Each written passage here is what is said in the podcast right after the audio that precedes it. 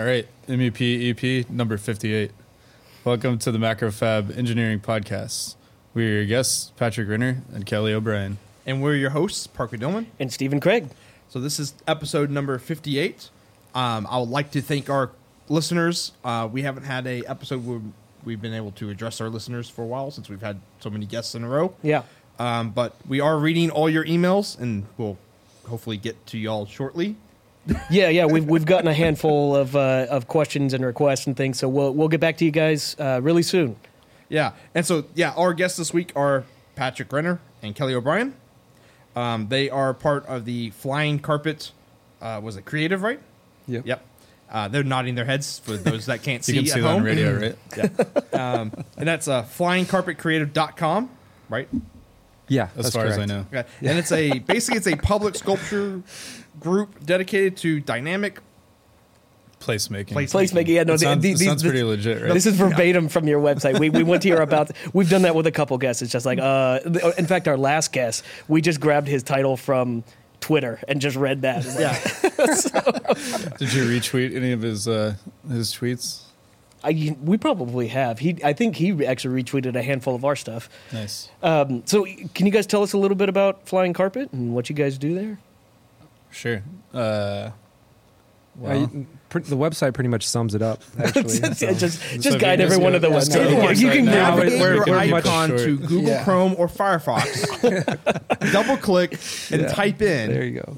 Let me Google that for you. No, uh, so we do. I guess we're still we're pretty new at. Well, we've been doing what we do individually for probably since we were able to make things. I Right. guess that's what we are. And so Patrick and I approach making things um, from different points of view. But in the end, we sort of collaborate to do kind of what you talked about and sort of join together in um, in trying to make large scale, at this point, public art. But really, what we're concerned about is making beautiful, cool things that come directly from our brain and figuring out all the challenges and all the sort of aspects of trying to like figure that out. And so, you know, we basically figure out how to make creative projects and implement them. Yeah, and uh, you know, as an artist working with an engineer, um, it's a really golden opportunity because obviously all the time artists think of things that are crazy, but then they can't realize them, and so and then I think likewise, Kelly, you know, the nice thing for him perhaps is to like apply his vast knowledge of engineering in a way that's more creative. So we get to both kind of like step into the other world of you know where the where the person is trained from that we're working with, and um, yeah, we just get to like go nuts and do crazy stuff and occasionally get paid to do it. Yeah. That's always the best. That's the end goal. Yeah, that's right, the hope, right. right? Um, so let's, let's dial the knob back, I guess, a bit, and y'all want to y'all's backgrounds and who y'all are, uh, personally, I guess. Okay, sure. So this is Patrick speaking again, the more monotone of the two, um, and the better looking on on radio. Um, so I have an art background. Um, you know, I've been interested in art since I was in high school and knew that I wanted to pursue that. And then, uh, kind of through a a variety of things, like a like a plinko situation, you know, bouncing off of one thing and then the other. I kind of eventually um, started looking at uh, public art as an opportunity to engage with people beyond just the gallery situation. And so, um, so anyway, yeah, I guess I, I, I'm from Houston, and then I went away for school and came back, and I've found that this has been like a really fertile um, city to work inside of, you know, due to all the different industries that are here that are kind of overlapping and touching on one another, and through you know through through like a, some art opportunities, uh, I've met many people. Among them was Kelly. Um, so I don't know. You want to take up there, tell your own story because I, I'm in I, got a little question. So you said you just you wanted to be an artist. Was that like just one day it just popped in your brain, or was there a mentor or a class you took at in, in school, or Well, I guess you know I, it would be appropriate to credit my parents because both of them actually have art degrees, although they have not chosen to pursue that, given that they're more practical in nature. you know, so my dad went more the education route, and then my mom actually. So maybe there, I realize now that there may be some sort of familiarity with this idea of like what a crossover looks like. My mom has actually been in kind of the data aspect of the of the uh, oil field for a long time. So there's this idea of like, you know, what does what does a creative mind look like when applied to like maybe more of a rigorous and less uh, willy nilly kind of a pursuit. So my But, mom, but but she sings in the symphony, right? yeah, yeah. So I mean, she's not. Neither of them are without creative outlets. They definitely are both very creative in their ways. And yeah, Steve, you you of course know my parents, and I'm glad you brought that up. My mom's actually going on 20 years singing the Houston Symphony, and she's a badass. So I appreciate that. My dad does all kinds of creative stuff. So anyway, they they encouraged me a lot, and it they didn't push me to do it, but they gave me lots of opportunities to see art and talk to creative people you know, step into people's studios and really get a sense for what that was like. And it just felt like a natural outgrowth of, of what my childhood looked like. So, Kelly? Cool. Yeah, so um, I guess I I grew up in Minnesota, um, way up north, far from where we are right now in Houston, Texas. But um, yeah, so I guess my childhood revolved around. I was one of those. I guess a lot of engineers um, have this sort of this childhood of trying to figure things out, and that's always been my um, sort of drive. Is I always want to know like how a thing works or how you know how a thing is done or what the best way of doing those things are. And so I guess from an early age, I I didn't know that I wanted to be an engineer, but I knew who I was, and I was just fortunate that you know I think it was my junior year in high school. Someone said someone described what an engineer was to me, and I was like, that's what I want to be.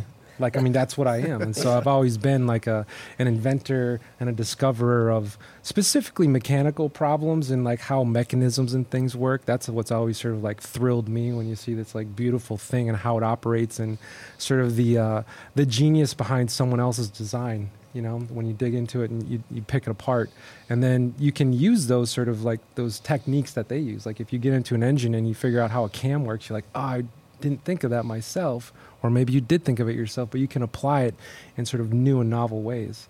So um, yeah, so I, I, I kind of you know I didn't know what I wanted to be um, in high school until you know until someone said you know engineering is what you want. That's who you are. You should go and like study that. And so I made the the migration from Minnesota to uh, North Dakota, Fargo, North Dakota, where I went to school. Got my uh, my mechanical my bachelor's in mechanical engineering, and then um, that took me five years because I started off in electrical engineering. Yeah. I think that's isn't that your that's your degree, right? Yeah, that's Steve? both. That's Both both. of of us. us. Oh, you both yeah. are your EEs? I'm- I'm- Okay. I feel so sorry for you. Dude, I, man, I spent three years EE and I got to circuits one and I was like, this imaginary boxes and whatnot. like, I want to see the thing, you know, I want to touch the thing. See what you, but when you get to that part, you just go, yeah, imaginary numbers. Yeah, Yeah. You just you Yeah. pretend to believe it, and you just at least in what we do, you never see that stuff again. Well- you, you can find it if you want to, right. but but you don't ever use it. Well, it, it weeded me out in a hurry because I had a hard time pushing the I believe button because I just can't like and that you know that that comes back to who I am. I can't just like accept. I mean, that's a rebel in me. I just can't accept like okay, I believe that that's what's happening. I want to see it and feel it and taste it and test it. And I'm sure you, you can do it, but at that point in my life, I was a little more you know concerned with chasing tail and getting drunk and everything. And, but I had taken a dynamics Ah, class college life. as Yeah. my yeah right? Remember that? Yeah. i had taken a, a dynamics class and i was like oh this is fascinating. Like this is what i want and i didn't even have to take it. It was like after statics it was an elective but i was curious with these mechanical things. And i took that. I ended up not passing any classes that semester because i was like just rebelling. I was like i don't want to do this. This is a terrible major for me. Like i don't know why i'm in school and i had to make a decision. I'm like am i going to stick with this like hard degree or am I going to change or am I going to drop out? What am I going to do? And that class, that dynamics class, was the one that said, "Oh, you need to go in mechanical. You're just like doing this wrong." So I went in there and then got you know three five GPA with 20 credits the rest of the way out because I loved Because what I you, you actually liked it. Because I actually liked it. Because Yeah. I actually I just locked myself in the architectural library because those guys don't use their libraries, so I did. and uh, you know, quiet place to like study and uh, yeah. And then You know- after that, Sorry, go ahead. Go ahead. after that, I, I, I left Fargo. I lo- was looking for some adventure. Just road tripped around the country for a couple years. Uh, cruised to uh, out to Bar Harbor, Maine, an island out in the Atlantic. Cruised to uh, lived in Breckenridge, Colorado for a year, Mhm. or uh, I guess a season, and just a snowboard bum, working a restaurant job. And then I went to uh, Alaska into a remote part of the Kenai Fjords and was a kayak guide for a while. and then came back with crushing student debt, student loan debt, and uh, Yeah, found a- why why would you after all those places stop in Houston? it was Did uh, you run out of gas? yeah, and if, if gas equals money, then yes. Like, yeah. and so I pretty much yeah, like all these beautiful places, and then uh, I needed I needed a, I needed some cash, and I needed to apply my degree, and I was sick of living in my parents because I went home after the season, and I was at my parents' place for like two months and I was like, I gotta go. It was 2008. Like all the economy was like on the beginning of starting to want to like sort of fall down. And, and then, uh, Houston had a job. They hired me and I came down Houston here. always has jobs. Yeah. And, uh, yeah. And I was like, all right, great. I'll go, you know, and like, I'm still at that college mindset. I'm like, where'd be a good place to live here? I don't know anyone, you know, maybe, uh, my, um, one, near one of the colleges, like, oh, here's a cheap place on Scott Street. Cool. I'll just, yeah, down by University Houston. yeah. yeah. Yeah, so I learned quick about Houston over there. but we're still in the East End. I mean, so Well, yeah, that I must just, have had like, some charm for I you. was just well, I, it does. I I really like the warehouse sort of industrial living. Vibe, and, yeah. yeah. I wish all the people on the radio could see where we're sitting right now because it's one of the Oh, most. it's I think we've actually we've posted some pictures of the place. In fact, we should we should do that again. And uh, and if you check out our Star Wars special, which is on YouTube, you can kind of see a little bit of the room and I was how about to plug weird that. it is. Oh, were you really? Oh, there, Yeah. yeah. there we go. Go watch it because no it's one like does. you guys are both connected to the Force or something. So I got two things real quick about um, what, what what you said. First of all, when you, when you were talking about you know opening the engine and, and seeing a cam, and you're like, oh, I can use that. I love that feeling, but but the the feeling with that I think engineers really get when they when they open up something new, and instead of saying I can get that like figuring out what happened, and then it's like, oh my god, somebody actually thought this up. That is a crazy uh, crazy feeling when when you when you look at something super complex and you're like, how did somebody actually imagine that? Uh, that's that, that's just super cool. And Well, and going off that too, it's even nowadays. It's like, it's not even. I don't think nowadays it's it's too far of a stretch because you have computer simulation and stuff like that. You can you have SolidWorks, so you can design an actual mechanical machine and press go, and you can see if it moves. But you know, back in the you know even eighties and before, you didn't have that. No, you had to no. draw everything on paper, and you kind of just had to build it, and hopefully it worked how you wanted it to work.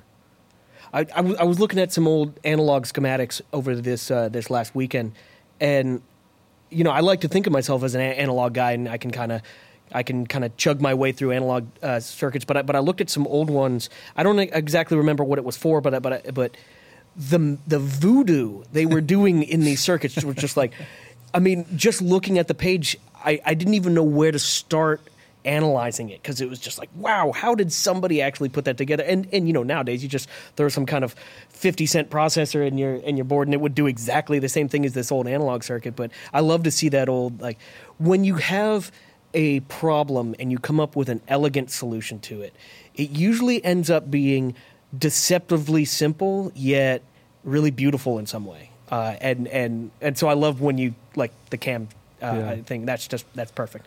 Yeah, I find like those those solutions, the respect that you have for the people that were doing when they didn't have the modern day tools that we use today. Yeah. I feel like those solutions, those elegant solutions, come from. Um, it takes a lot more time, and it takes a lot more, like you say, like using SolidWorks or some sort of like three dimensional CAD program, you know, where they're setting up gears and making sure everything works. Like I feel like those the people that were solving these difficult problems like had a much deeper sort of like connection with their brain and being able to like keep this at least in the mechanical sense this spatial recognition of like when the shaft comes through this bearing then well there's going to have to be an end and then it connects up to this right and where we can we're almost more visual readers at this point Sure. and, and it's uh yeah it's mechanisms can be beautiful for sure Cool. So, um, just to let our listeners know, I, I personally have worked with Patrick and Kelly in the past on a handful of projects. Um, I've I've known both of them for gosh, going on what four or five years, maybe maybe even more than that. At least, yeah, maybe maybe like six or beyond that. I don't know. Yeah, yeah. time, so time is hard. So Patrick and I have uh, have been part of a uh, an art collective that kind of meets the boundary between technology and art. Uh, so so we've we've certainly spent many a long night uh, working on Bang projects head against the wall. together. Yeah, yeah. and actually, d- because of that, that art collective, we kind of did some projects in conjunction with Kelly Mm-hmm. over here. And um, I would I would venture to guess that our listeners probably don't have access to this world as much as you know some other podcasts uh, likely. So I'm curious about you guys, the connection between you two, and how you guys kind of dance the line between here's the more tech side, here's the more art side, and how do you guys play around with that, and how do you deal with that? Well, we're both. I mean, we're not like we're not oil and water. We'll say, right? Sure. We're both. Uh, we both have very like minds. Like I said, we just kind of chose different things to study in college, if you will, right? And so it's it's very easy for us to sort of communicate. But you know, Patrick's obviously more in sort of art focused, and I'm more engineering focused. But both of our brains work in those same ways of you know trying to like you know, Patrick's a very like intuitive engineer, if you will, Mhm. and I've got my own sort of aesthetic style as well. And so we work. That's in fact why we're probably working together today is just because it is really simple for us to jam on an idea, and both of us not to like, you know, we both know that we you can't use a sky hook. You know, like you know, just a wire going into the you know. We're not architects. Wait, why right? not? We're like, yeah, wait, wait, wait. That was my next idea. That was our next Skyhook. idea. That was our next thing. And uh, we both know that you know, like you don't necessarily want to have everything exposed ex- ex- uh, uh, aesthetically. We want to see, you know, there's certain lines that you want to, you know, make apparent. And so, you know, it's been very easy for us to sort of work together. Cool. Yeah. It's like uh, you know, designing a beam like a like a deck or something, and you want it to look nice. And you're like, well, this will work, but the engineers are going to have to install an anti gravity device at the end there yeah, Yeah, exactly. and make that work. Well, that's that's the plight of architects and engineers, right? The architect's first idea they hand to the engineers, and the engineers shit their pants and then say, "Go back and redesign it," right? Because No, no, this just ain't no, gonna no, work. It will work. We just need tungsten I beams. yeah, Right. right, right. Exactly. Yeah, yeah, there we go. Yeah, it's always fun to like conceive of something and be like, "What do you think, Kelly?" And then he has to like be like, "Dude, what do you, how how would we possibly What are you smoking, build this man?" thing?" Yeah, yeah. yeah. So I, actually, uh, actually, uh, was there ever a tungsten I beam moment for y'all? It's all tungsten Uh, I beams. It's all tungsten. Yeah. no, it's. Uh, I guess I don't know. I don't really have the, that memory to sort of like keep like. I guess I always focus on sort of like what the next like the solution is that we get to, right? And so Sure. it's this process that we step through. Mm-hmm. Um, there's definitely. You know, sometimes Patrick will come up, and I'm almost going leaning that way too with art because I feel like I come with an oil and gas background, right? And so we need stuff to be designed sort of industrial, heavy kind of things, right?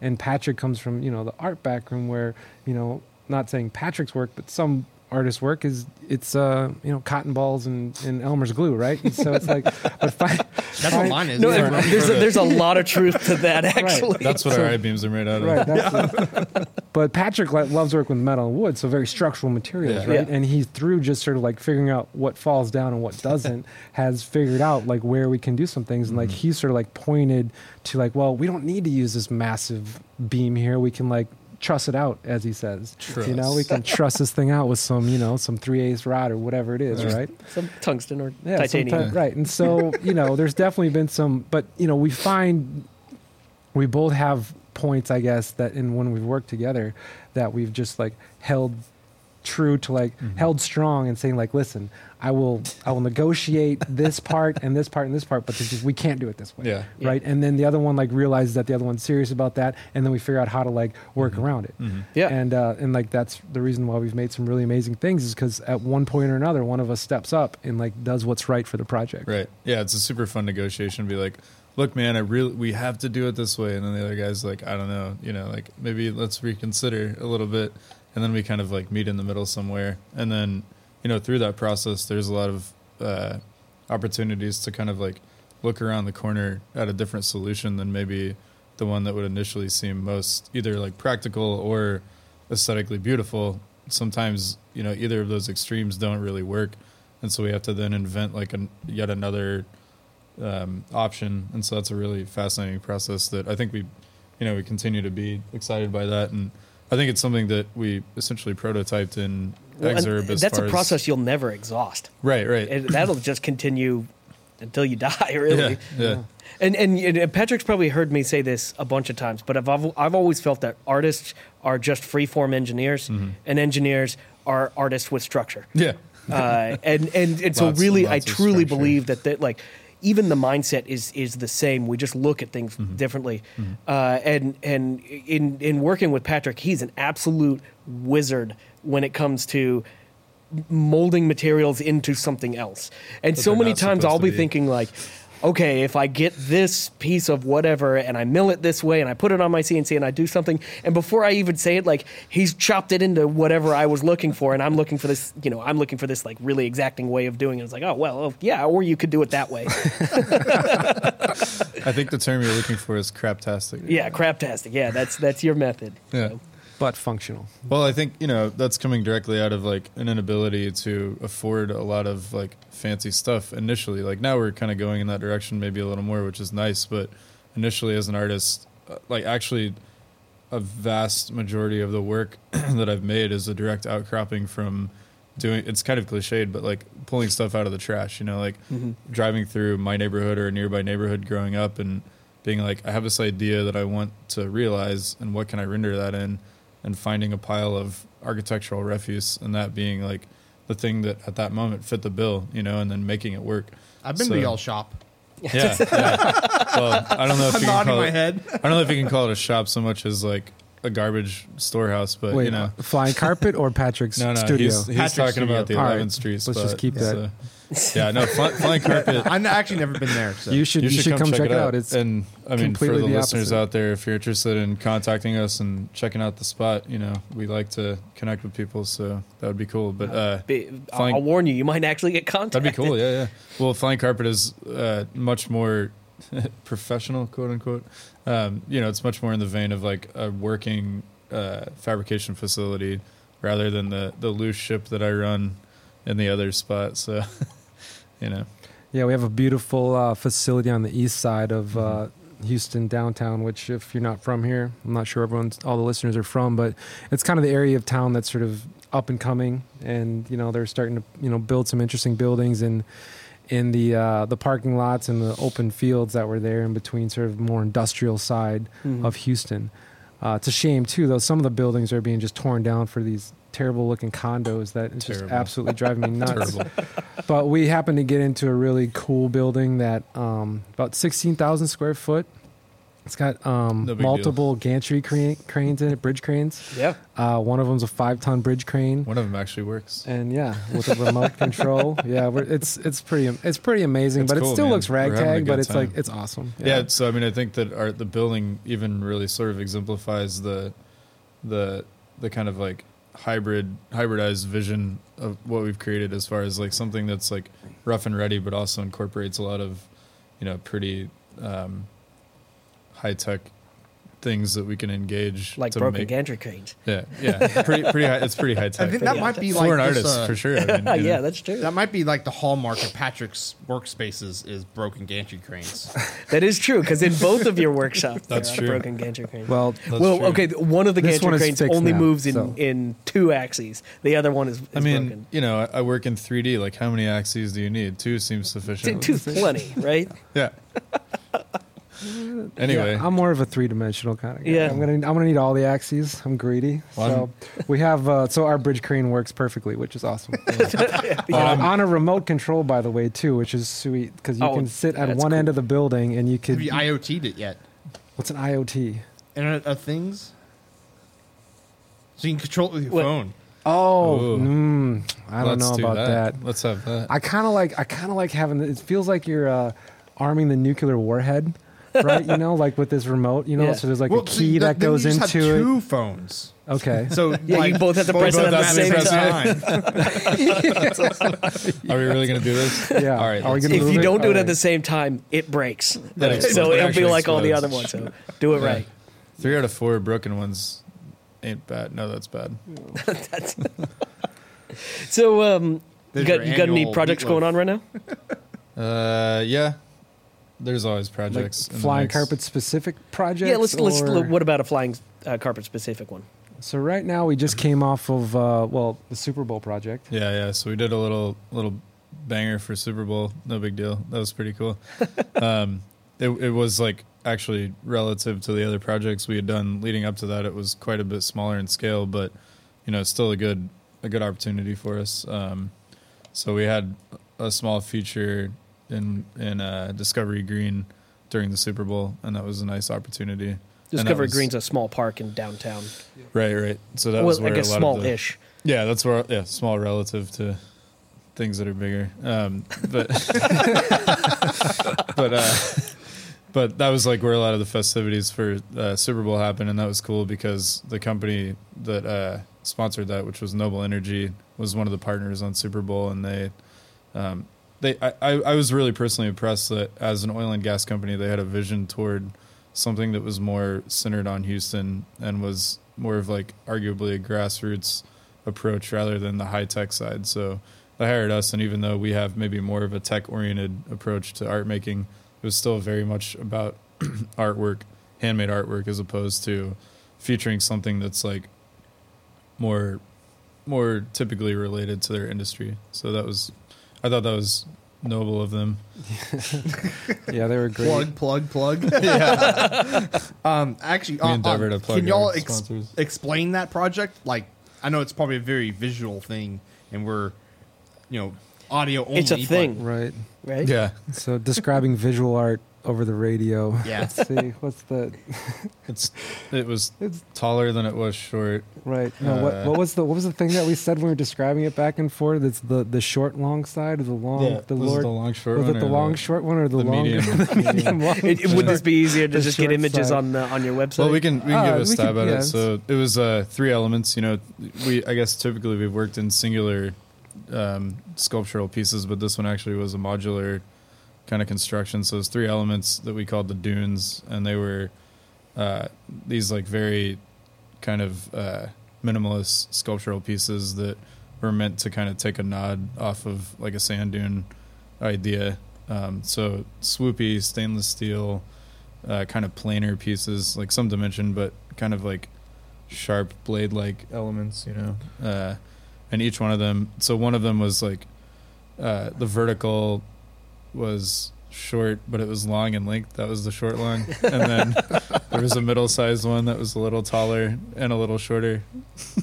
and then, you know, so I'm doing a great job of So, describing yeah, this. they, they and were then, dunes. and then the tallest one was also the shortest in length. So the tallest one in height was shortest in length. Anyway, So they were- whoever can uh, email in the most accurate Drawing drawing, of that, on we'll, we'll send yeah. them a small. We'll little send you a scrap of dune. Something. Okay, great. Yeah, we, we usually have podcast notes that go along with it, so people can kind of look at stuff All right, as they well, follow along. So uh, yeah, that'd be great. How do we keep them from cheating though? You can't look it up. That's Yeah. one thing. Okay. Just Yeah. from that Yeah. description. Tweet us at Macrofab Yeah. yeah. with your drawings of of Flying carpet, long thing, short Long, thing, short thing, skinny. yeah. yeah. uh, anyway, they were woven stainless steel, so we've been working on that technology and how to how to create dynamic forms out of this uh, sort of like uh, basket weave on steroids, if you will. Yeah.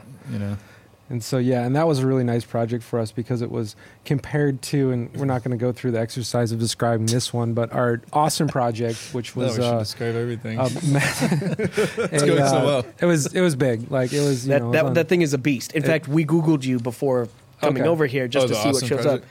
Uh, and Googled and your friends. oh, of course, Who doesn't? uh, but the, but the images on on on uh, um Google look like you guys are building the frame to some kind of weird like test airplane Mhm. of some Yeah. sort. Yeah, it, it looks it looks like the fuselage. Spruce goose. There, Yeah, yeah, yeah, it's something yeah, like it's, that, a, it's yeah. a definite spruce goose. It would never fly, but there is some like aeronautical kind of aspect to the the form. I mean, we're trying to we're trying to hit that nice like middle ground of like these elegant things that are at the same time in no way uh, functional. so and it come it, it brings you back to an understanding sort of like we were talking about those those older school engineers right before computers and stuff and all of a sudden you find yourself picking a line or laying a line and like having a shape that you make that's like functional and beautiful and you like and then you, you go like after you've made it you look back and you see that other people you know your predecessors have landed on that same shape and so there is Mhm. some sort of like like collective consciousness or you know a, appro- approach that you know you find sort of like you understand like you, as you sort of like do things like your work sometimes reflects that of like the masters of past You know, it'd be interesting if We if are you, one. Yeah, yeah, it'd be interesting if you look at that and go and, and actually look and see if that was like part of like the golden ratio. You know, Right. Where because that it's just, it's just one of those things that it just looks nice, and a lot of times those line up with the golden ratio. right. I've Um, Fibonacci sequenced myself Yeah. into Yeah. like um yeah, and You're so right. it's Yeah, Fibonacci is like probably one of my favorite, you know, elegant number sequences. Yeah. So I'm not saying that it's my password to anything, but you know. but I, that's about. It as never much as- ends, so, uh, that's a pretty crappy it's password. useful, no, it's useful. I mean, you can make it as long as you want. So- Yeah, well, there you go. Yeah, so that that was our last project, and um, it was really nice because it was smaller and sort of Mhm. like more manageable than sort of what we've taken on before. And for the first time, it was uh, Well, okay, just when you say last project, you mean the Super Bowl project, not Super the Bowl, yeah. Austin, Texas project. right the, Because the, Austin, Super Texas Bowl project proj- was massive. that was massive, Yeah. and that was like that was a killer. Like that was like you're but not as like, killer as one before it. So Yeah, we're doing as the trumpet flower, every yeah. time, yeah, you get, know? get, get smaller. incrementally and more getting- sand duny. Yeah, well, there. exactly. Well, yeah, it's not that. It's just that the. Uh, there's just it's been easier as as we as we do more and more of these projects. It's Mhm. become easier as you would expect, I guess. So. Sure. We, we, we're evolving like the company and our techniques and our understanding of like, you know, what it what it takes to do both the business side and delivering a product that's Doesn't kill know. us in the process. well, yeah, but also something that's like really hopefully not that commonplace, like something that people haven't really seen before. Yeah. Trying to hit a niche of uh, something, you know, it's it's it's a challenging task to sell a thing that you don't really need to people, you know. But well, ju- where, where- where you can't on the look at. nose find the use of it. right? Right. That's that's really tough to sell. So Right. y'all go with that that definition of art where art it has to be it's just art. It doesn't have any other function. Yeah, art for art's sake. I mean, Yeah. I, that's you know that that's a whole can of worms that I, I have very mixed feelings about. But you know, I think there's this prevailing idea that for something to be pure proper art or whatever, it can't have any usefulness. And I I for one am interested in doing things that don't pertain to that mindset. You know, that's where like building stuff with Kelly that is it does actually have some function. So I'm perhaps being too self-effacing to say that it's useless, but you know, we're creating these placemaking objects like we talked about in our uh, our fancy description of ourselves, and you know, they function as like hopefully like iconic meeting places for people and places that people can have some kind of experience, whether that's like you know having a random chat with somebody there or a coffee or what have you, but just something that didn't exist before as a result of our our uh, our vision So- of things. Random tangent on that topic is um have any of your art pieces ever become a Pokemon stop? Uh, maybe you know I, the Pokemon I, Go app? I've never I've never looked into that, so I, I don't bet you they have actually. I'm pretty curious to know that. I mean that that would that would really show that we've made it, right? yeah, right. Like, like If our work it's became a done. It's done Pokestop, yeah. yeah. I guess how, how would one ensure that that happens? Because now I'd love to have. Now we that have happen. to make that Yeah. the case. Yeah. Not that, I'm Sounds sure like you guys have to become Pokemon of us have masters to ever find played. out. Have you ever played Pokemon Go? No, No, okay. I, I poked a mango one time with my finger. Let me Yeah, clarify. okay. But uh, but that's the closest Pokemon Go that I've gotten. Because you guys actually have a have a permanent piece downtown on Main Street, right? Semi-permanent. Uh, Semi. Okay. It's permanent for now. So. Permanent. It, it, it doesn't move easily. In No. other words, right? Well, it's so it's permanent in the sense we we built it uh, so that it would be potentially permanent, which is cool, and that's where you know again to Use really super glue anchoring it down, right? we use more more uh, what did you say more Elmers on the cotton balls than usual, you know? um, but no, this is where like I would really want to tout Kelly's abilities. I mean, this was it's funny like straight out of the out of the uh, gates, you know, for our company, we attempted and achieved an insanely difficult thing engineering wise, which was creating a six story sculptural piece that is, you know, completely uh, structural and rigid and everything, but that also hits a specific point at the top of a building that it's affixed to. So, I mean, it was like I was impressed, you know, and you know, I, I'm. It's I'm not. there- It's not an easy thing to pull off. no, I mean it was crazy, man. I mean it required a lot of work on everyone's part, but especially in the engineering realm. So you know, in the end, it's funny that probably a lot of people look at it and they see this thing which is aesthetic, and they don't maybe pay as much attention to what is behind that. You know, the, the sort of like the man behind the curtain.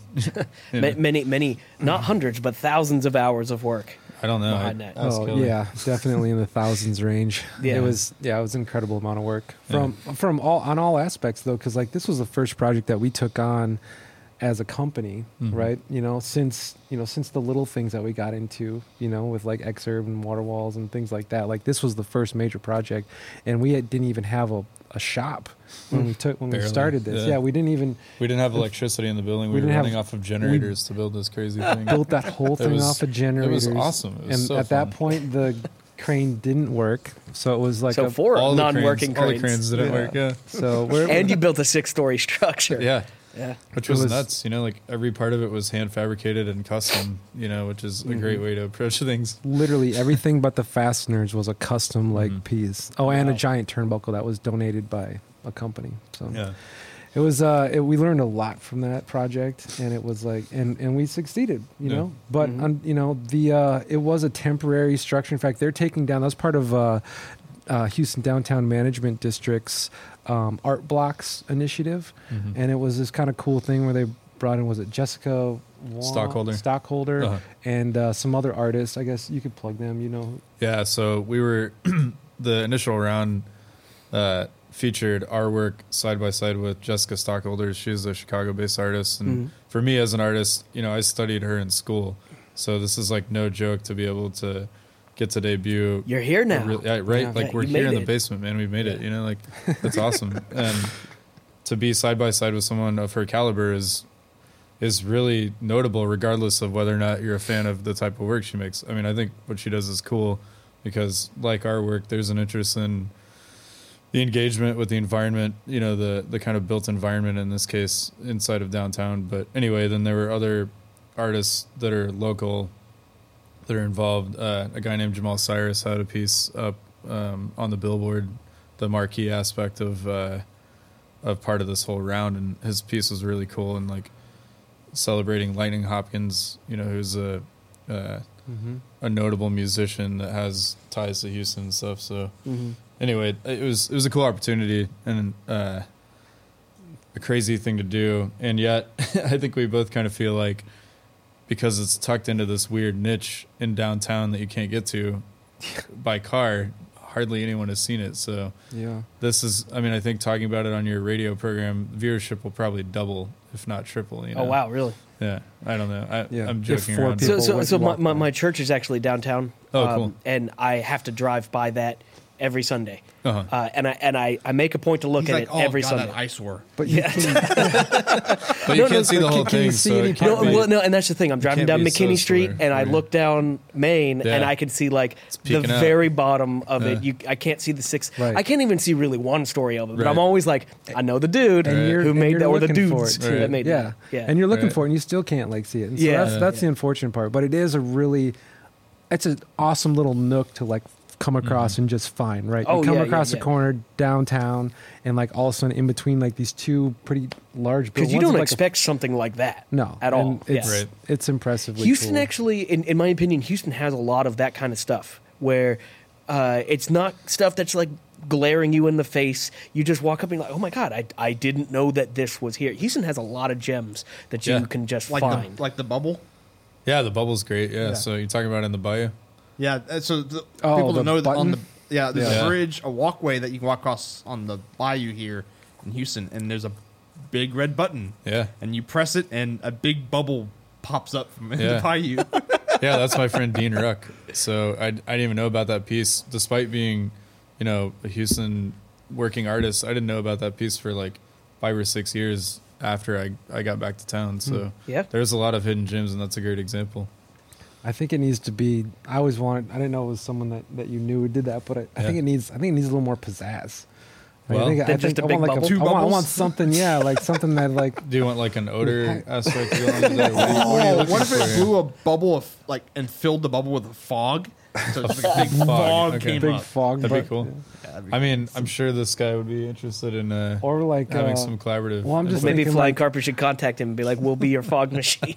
or just the deviousness of my like maybe we should like I don't know what's those gag buttons that you push and you get like a little shock out of it. Add that little, That's good, man. just yeah. do like a post hack on this It- thing. and, like, add a figure out, like, kinetic little, aspect Add a little it. sort of Yeah. like yeah, some Yeah. tactileness to that Right, thing. right, like, right. Yeah. Yeah, I'm You'll- sure that'd you'll be remember greatly it. Appreciated. yeah.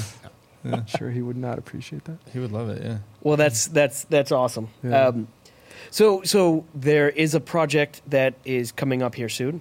Uh, well, not coming up here soon. Mm-hmm. It's We're happening. Currently at, uh, uh, working on it right now. Uh, and and I, I brought this up a few weeks ago on the podcast. Uh, so so we're doing a piece for the Science Museum here in town, and I'm actually working with both Kelly and, and Patrick on it. Uh, but since you're the guest, why don't why don't I let you guys kind of go a little bit into it? Okay. Yeah. So, um, so the uh, let's see the the Museum of what is it? Natural, Natural Science, let's yeah, get it Yeah, that right. one. There you. Yeah. Let's get that one It's one of the museums, you know. One of whichever. those Pick a ones, yeah. museum. You know, not the biggest one here, yeah, yeah. They're uh, the anyway. biggest sciencey one though. They are building out the their I guess Rev three of their energy exhibit, Right. energy corridor, and um, it's actually pretty impressive up there. They've got these sort of uh, this um, a couple majorly cool things that we're not really involved with, but just sort of like to give you scale. Like it's the whole. I think they're opening up the fourth floor, or a floor that hadn't been opened before. So it's a whole dedicated floor. That's right. It used to be a wing Just of a one small- floor, and now it's an entire floor dedicated to. So yeah. what part of the museum is going away then? Uh, I think it was like a store. I, it wasn't very used. It was just kind of like a button that they needed. Let's just say that they need a key still to get up to that level. Okay. And eventually, Yeah, this on is the expansion. elevators. I don't this think is an- this a total expansion. I don't think they're really using it for too much of anything. They weren't. They're not taking anything out. But um, they've gotten a lot of sort of uh, donations from energy companies and some other donors that I'm not up to snuff with. But a couple of cool, uh, cool exhibits that they have that when we were just walking through, um, was this uh, this this scaled model of Houston Mhm. that is uh, I think it's like 25 or almost 3,000 square foot model. Like as big as like the floor, floor plan of like a house kind of thing Yeah, in there. And like all this, so basically what it is is like the entire thing is made out of like these white sort of like buildings and white sort of like topographical, you know, sculpture of uh, Houston and like the ideal Houston. So you know, there's a uh, Yeah, you th- said- there's you said- windmills in there and blue water like flowing through the city. Yeah, but, not- like- Yeah, you said, you said Not coal plants and brown water.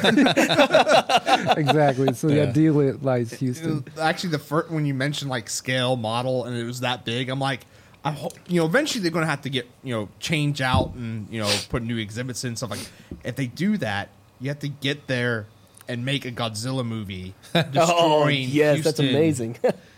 That Houston sounds of the future. Well, the brilliant part. So, so some of you know my other life, I'm uh, uh, uh, go to different burns and festivals and stuff like that, like Burning Man and those types of like large projects or large get-togethers.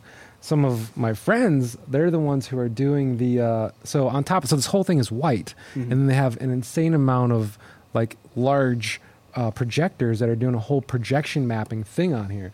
And so they've incorporated some Easter eggs, and I think one of them might actually be a little bit of uh, Godzilla or some other things. There's a fire truck that runs through to an emergency thing. There's some. There's all kinds of. These guys have fun with life. And they're going to have fun with uh, with the projection mapping here too. So there are going to be some little Easter eggs like that because this thing should be around for a while. And it's like it's 16. It's down to like plus or minus a sixteenth of an inch over the entire length of the thing. It's- it's so that they could uh, projection map on it. So that's And- one of the interesting. And. I remember uh, talking to, uh, I, I don't remember exactly what the position our contact had there, but he was talking about just cleaning it. They have to have like a boom, Yeah. Yeah. like like a like a giant camera boom, and they have to extend a person across this entire exhibit, and he has to float in the air just to clean Yeah. it. That's Right. super cool. That reminds me of uh, Honey I Shrunk the Kids. oh, when Oh, he's yeah, going when to the he's looking for- backyard. yeah. exactly Yes. that. Yeah. Great. We've Yes, exactly. Like imagine that, and you now know how they clean this. we've all exhibit. just Right. stated ourselves. Yeah. Oh yeah, yeah, yeah. Honey, Honey, I Shrunk the Kids won. yeah, the Yeah. first one. The only one. Yeah, right. That's true. That's true. Yeah. So, so yeah. What, what else is up there? there's that. There's some interesting. You were there for that. We got on top of that drill. Yeah.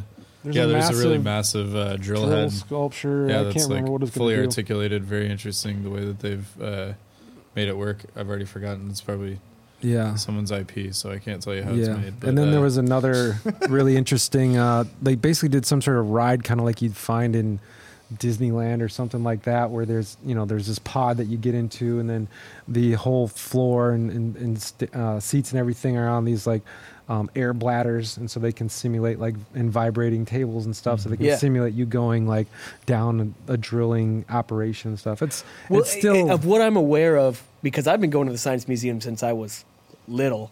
Are you here talking about the elevator? Yeah, well, it's like journey to the bottom of a well, or, or you know, something. It was like- an elevator though. Yeah, well, And it you got was- in going doo doo, watch the gates or something Yeah, like that. right. Yeah. And there's this cheesy dude who comes on the screen. And, Yeah, yeah. it's It's totally product of the nineties. yeah, yeah, yeah, no, it was ve- actually very similar to Yeah. that. And the, the floor would shake, and they showed like drilling oil and stuff. yeah. Right. Oh man, that was great. Definitely, the, probably the upgraded version of that. Is Oh what yeah, they're for working sure, on, for so, sure. Yeah, Well, they should have like a throwback. I think in that exhibition. Oh, Like, how great would it be if they got the same 80s. actor Yeah. that they had in the original one? he's just but he's just like years he's like an old gray Yeah. beard now. Yeah, that'd be good. that would be great. Still rocking it. yeah. So So that's what? so what then, are you going to do in? So our like now? our like what Stephen and Patrick and myself are working on is uh, sort of much smaller than all those things, right? And so they just need they've got so many things going on. They were they pushed the schedule a little bit. I think they're supposed to be open in a couple months. It got pushed back to I guess November of 2017 is the new sort of opening exhibition date. Um, and so they were just overwhelmed and they needed some people that could come in and do a little bit of automation work. And so applying sort of, you know, my mechanical abilities with Stephen's electrical um, abilities.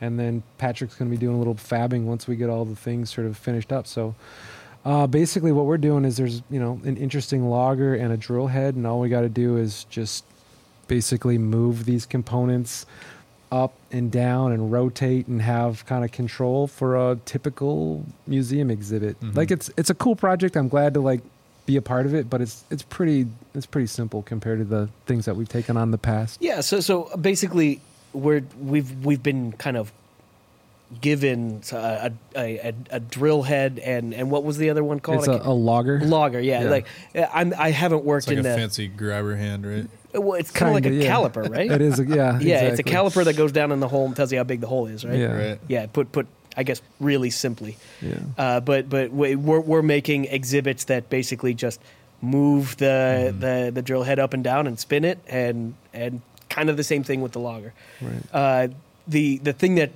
like th- that that might sound a little bit boring, but when it comes down to the engineering side of things, is you have to remember that there's going to be you know a couple million eyes on this, and uh, it's kind of got to work for a really long time. You know, this isn't something where it's like a lot of times when, uh, with the uh, the art projects that, that that we do, if the project works for a month, We're good. we're good, yeah, But because like that's the that's the that length of the piece. But this is like an an art piece that lasts for a decade, you Right. know. so what I hear you saying, Steve, is we're not going to be using any Harbor Freight motors to articulate this thing.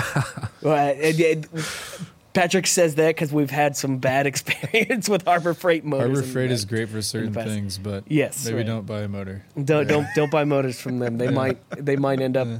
damaging some of your pieces. right? I mean, I think uh, just to plug it a little further, though, what's cool about this opportunity is that you know it gives us a chance to work with you. You know, so we're we're operating as Flying Carpet, but we're getting to engage with other people that we know that are creative and capable, like Steve. Um, and then we get to feature something in a very venerable institution. So, you know, it's just we as a company that is like pretty, uh, pretty pretty good at shape shifting. This is you know a chance for us to move into a territory that we haven't worked in before, and it may lead to other things, or it may just be a one-off. But either way, it's it's a cool thing to do. Well, hopefully it'll, you know, kind of showcase the fact that we have the ability to do these sort of like more harder tech type things, right? And work Right. with Well, this, this lands more on the uh, Very uh, much on rigorous engineering. engineering, side Right. than it Right. does the art side. But Yeah, eventually I- I being have a able to like role in this one. tell that sure. story and, and couple that with hopefully like an interesting art project. yeah, you yeah, know? absolutely. And so I think that has drill bits going in and out all over the place. yes, right? that one. A Yeah. death sphere A with like death sphere, 80 Yeah. yeah. drill bits coming out. Yeah, that make, Exactly. that would make an excellent art piece. That's the plan. Yeah. Uh, So he's death a- spheres. So uh, Kelly's done a fantastic job. I, I saw the the drawings recently. He he kind of kind of gave me that because we, we we sort of drew a line in the sand in a way. uh, not in a bad way, but in a, in a good way, where Kelly's like, I'm gonna go do all the mechanical stuff, and you just make sure that motors turn. Uh, and I'm like, hey, that's great. I'm I'm down for this because I can do that. Uh, and and he showed me a lot of the mechanical side of things, and it was just like, kind of back to that whole thing with the cam in the engine earlier. I'm like, ah, that's good. I like that. That looks like it's going to work well. So Yeah. uh, I'm excited about what's what's to come with it. Yeah, we'll be assembling little side note of business when you want to get together. Like next yeah, week yeah, we kind of need to. We kind of So need to. Uh, there, I guess we're gonna be a assembling next boatload week, of right? packages at my front door right Yeah. now, waiting with a whole bunch of. Uh, in fact, uh, the uh, we talked about this multiple times on the podcast. The uh, what's it? The PLC, yeah, PLC.us, I think is the website. Uh, it's this this fantastic um, PLC that we've recently been playing around with, and uh, I I just did a project at Macrofab, uh, controlling motors in a um, in one of our conveyor benches, and and it does a fantastic job. Uh, it was super easy to work with, and it's ninety dollars. Uh, and as soon as as soon as I did that, uh, finish that project, I, I I told Kelly I was like, we're done on the on the on the thinking side of the uh, of the electronics, on the side that has to have some brains and some smarts.